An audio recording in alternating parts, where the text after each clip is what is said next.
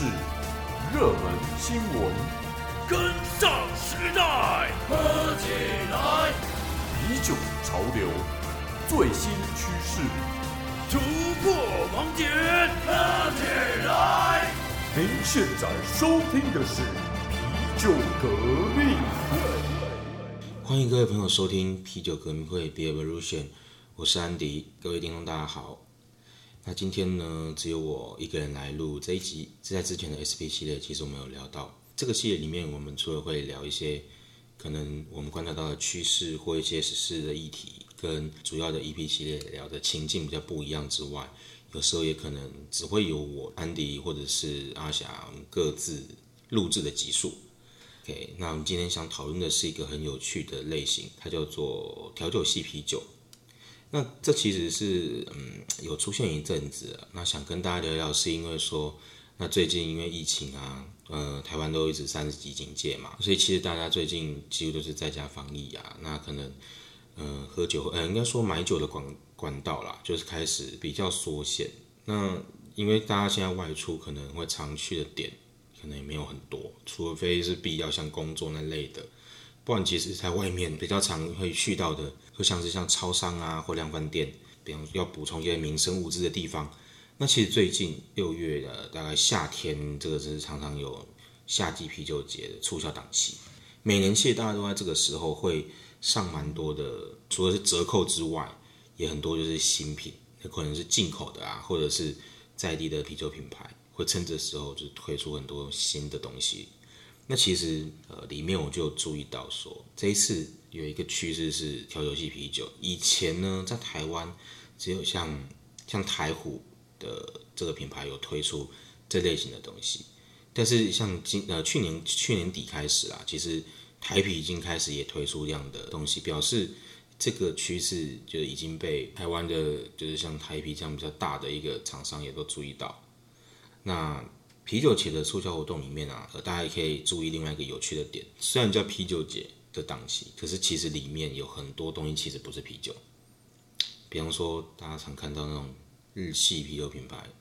出的那种罐装，在人家便利商店看起来包装非常漂亮的，什么冰结啊、优柔优怡啊，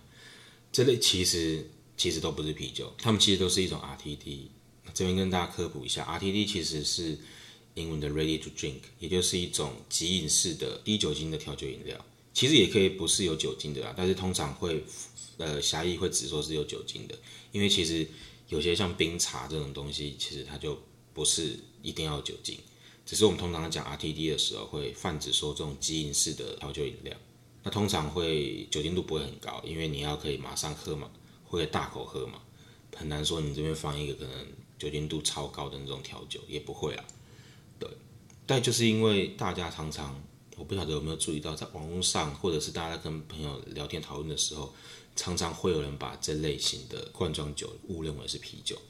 所以我不晓得是不是因为这样的关系，所以呃，今天可能在通路他们在做这种啤酒节促销活动的时候，常常把这几个东西放在一起，而且这种竞争对手越来越多，就是除了像这种 RTD 之外啊，现在那种无酒精啤酒啊，或有一种有酒精的苏打水 Hard Seltzer 啊。之类的，在台湾开始慢慢都出现了，所以这可能就是我今天要讲的重点。因为啤酒为什么要推出这种调酒系啤酒？其实这个可能是一个竞争对手的的这样的出现，然后可能让它在市场上的一个，你说它的市占率也好，或它的能见度，或你说市场份额有没有被牺牲，我觉得多少都有影响，所以开始推出了像这样的东西。那另外一个有趣的点是说，这个开推出之后，其实开始慢慢的就是热门了起来。尤其台湾，其实如果你上去搜寻调酒系啤酒，你可以看到非常多的一个相关的报道。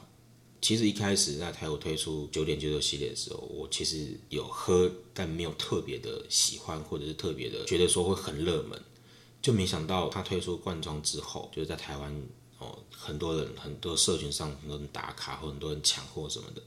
所以，我们来讨论看看，为什么调酒系啤酒会有这么大的一个热门现象。第一个，我我想可能是因为调酒的口味，还有它酒精浓度的变化比较多元。嗯，就是变说，因为大家其实现在这个年就是素食文化嘛，大家想要求快，然后要很直接感受，所以呃，像这样的一个表现方式会让大家比较快速有感，这是第一个我想到的。那第二个就是大家可以注意到这类型的啤酒，他们都会有非常视觉性的一个外观，完美风格啊，高流行度啊。其实很很多年轻小资族群就喜欢尝鲜跟在社群打卡分享炫耀嘛。那其实这可能是另外一个推波助澜的风潮啊，Instagram 这样的一个视觉性打卡的社群平台。那再来是说，他们的风味因为比较直接，那很多是有添加一些其他的增味的材料，其实在风味保存上也比一般的啤酒来得更容易。他们大部分不一定会是在冷藏保存，甚至有些推出的啤酒的品牌，甚至还建议你直接加冰块。所以你就算没有冷藏，你就是打开之后直接加入有冰块的杯子里面。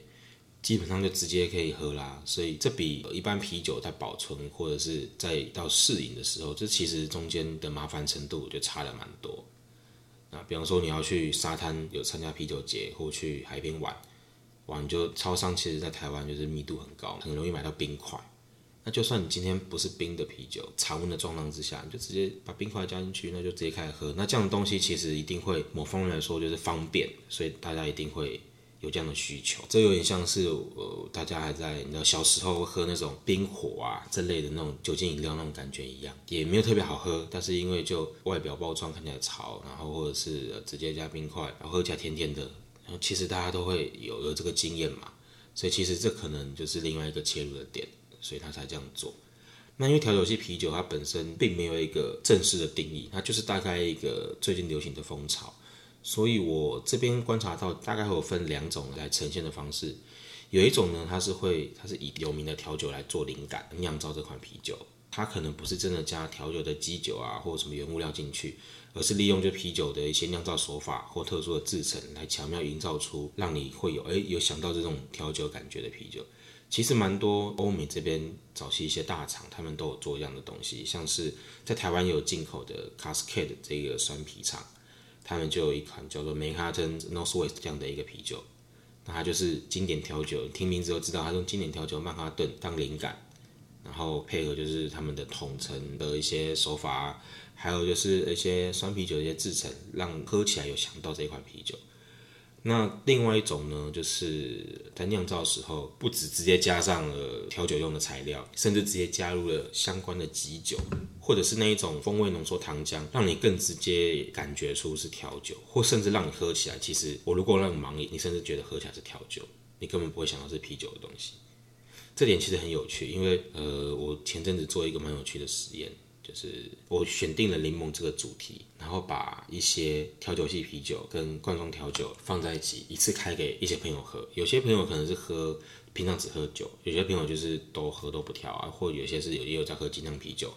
那我就让他盲喝，就是喝上看说，全部同样主题的东西。那里面有些调酒，有些是调酒系的啤酒，有些是传统啤酒，让他们喝上看感觉如何。就没想到有些调酒系啤酒，其实朋友他们是喝不出来。就是我让他们猜的时候，就没有人猜得出来，说它到底跟罐装调酒的差别在哪边。所以这也是另外一个有趣的点，说今天啤酒想要有反过来说，哎，在影响对吧把那个市场的一个市占率抢回来的时候，它的做法反而是做的跟你很像，做的跟你竞争对手很像。然后我包装上、我口味上都一样，做类似的方向，让抢回就是这种市场，这是一种做法。但是其实我个人是比较不喜欢这样的一个呈现方式。我个人比较喜欢说刚刚讲的那种两种类型中的第一种，它只是把调酒当中是一种灵感，就像有些甜点系啤酒啊那种东西，就是我我是以甜点为灵感，而不是我真的直接加了很多甜点进去。直接加甜点进去不就就比较粗暴嘛，比较直接，感觉就没有少掉那些巧思的部分。这其实就很有趣，有点像是如果大家有看过那种《中华一番》，或以前听到叫《中华小厨师》的这个日本漫画，它里面有一集很有趣，是呃主角他要去考叫特级厨师的东西的时候，他最后的一场把它当做像像是那个资格考最后一场的时候，它的主题叫做面非面，也就是说他们的主题是要做出它虽然看起来像面，但它其实本质不是面的东西。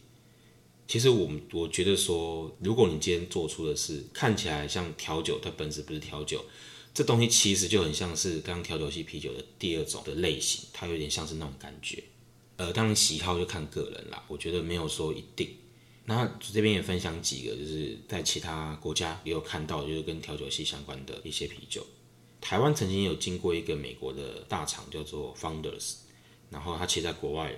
也有出，就是以 Margarita 为灵感的那一种啤酒。它基底是一种德国的一个传统风格叫 g o s e 然后呢，它就因为 g o s e 带一点咸感，然后它就真的加了龙舌兰酒的那个原料，那个龙舌兰跟莱姆啊这些，甚至过龙舌兰桶去做桶陈，透过这种手法，然后做出让你觉得有很像的感觉。这其实蛮有趣的啦，就是而且原厂也真的直接建议说，你也可以在单喝的时候，你也可以试加冰块。那还有像就是台湾也也有进口的 Evil Twin，如果大家有在喝丹麦啤酒的话，像是 Mikkel 这个可能大家比较知道的品牌，那它的老板叫做 Mikkel 嘛，然后 Evil Twin 这个老板其实就是 Mikkel 他弟弟，这蛮有趣，他们是啤酒界蛮有名的一对，就双胞胎这样。那他在纽约这边的基地发展出的品牌，然后他就我不晓得是因为这样受到很多调酒文化的影响，他其实好几个系列都是跟调酒有关，有一个系列叫 The Art of Missing a Beer，这其实就听这系列名称就感觉出来，他就是想要做这样的东西。然后还有另外一个系列是，它会结合很多的水果，尤其是果泥类的东西，然后搭配基底是酸啤酒的一个调性，来营造出你喝起来很像是一杯水果的酸味层次很明显、很棒的一个啤酒。有些人甚至会觉得那个喝起来像调酒。对，那果泥这边其实现在就是在啤酒这边，全球的啤酒领域也很流行一种叫做 smoothie beer，所谓的像喝起来像果昔那种感觉的啤酒。其实也蛮长，很多是引用了一些调酒的灵感来做一些新品，但这个我们可能以后有机会会再讨论，因为这个这个可能又是另外一个可以讨论很多的东西，因为这是啤酒这边蛮流行的另外一种风格。那这个我觉得蛮有趣的是，啤酒的部分也有出现说另外一种叫啤酒调饮，它可能是啤酒跟别的东西去混合之后的产物。那这东西也不是说就是好像最近才有，其实历史已经很悠久了。关于这部分调酒器啤酒跟啤酒调饮的差别，我们可能会在之后会再另外开另外一集来来好好的聊聊这个主题。那我们今天主要想聊的就是关于啊这个超商的活动啦，然后跟调酒系啤酒的东西。如果你对于调酒系啤酒有其他什么想法，也欢迎在我们的 Instagram 留言告诉我们，包含说你喜欢哪一种呈呈现方式。那我们今天就聊到这边，更多深入内容请搜寻 IG 皮革会。我是安迪，下次再见喽，拜拜。革命上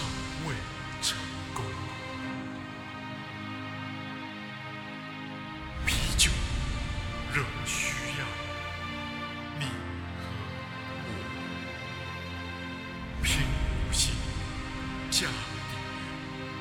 按追踪，给留言。喝一杯，我们再出发。禁止酒驾，未满十八岁禁止饮酒。